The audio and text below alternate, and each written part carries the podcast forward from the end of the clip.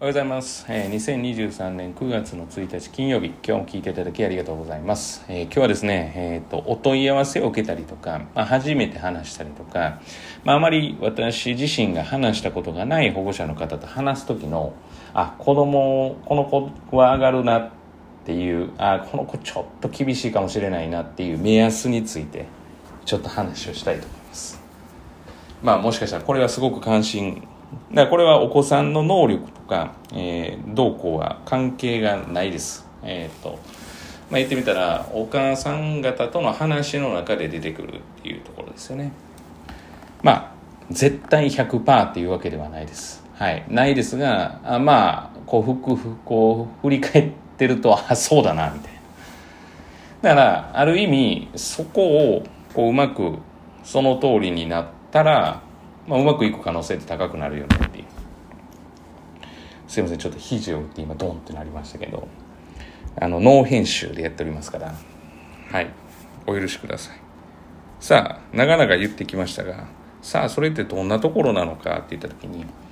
まあいろんなお母さんとこう話をしててでもう実は仲良くなったらそれ実は構わなくなるんですけど仲良くなったらって変な話なんですけどあのお子さんの姿が見えない。私が見えてこない話をしてる時にお子さんがどういう例えば、えー小学校時代を歩んできたかとかっていうのが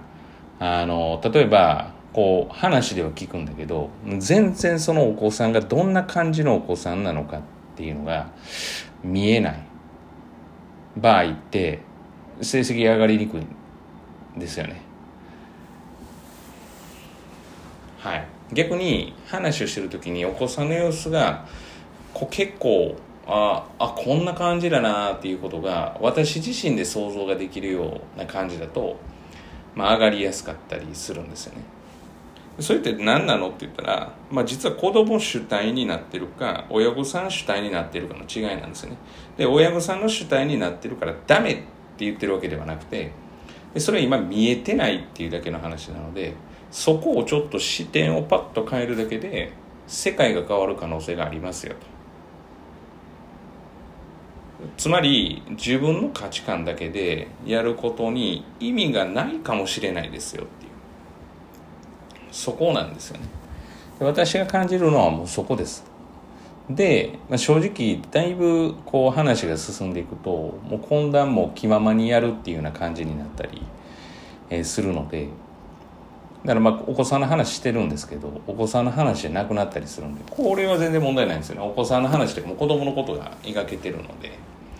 だからまあ往々にしてっていうか、まあ、こうまあ100%とは言えないですけどでもかなりか確率は高いですね。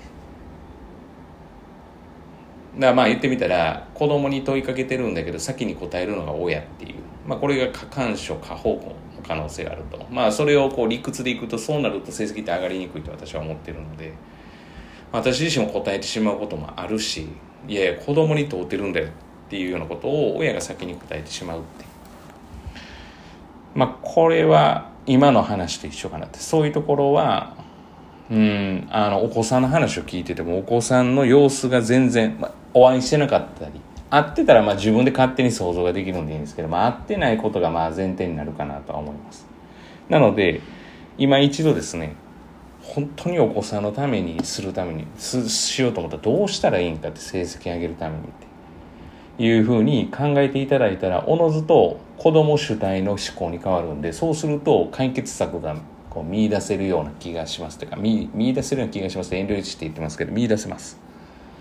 はい、ぜひあの参考にしていただければなというふうに思います。本日は以上です。今日も聞いていただきありがとうございました。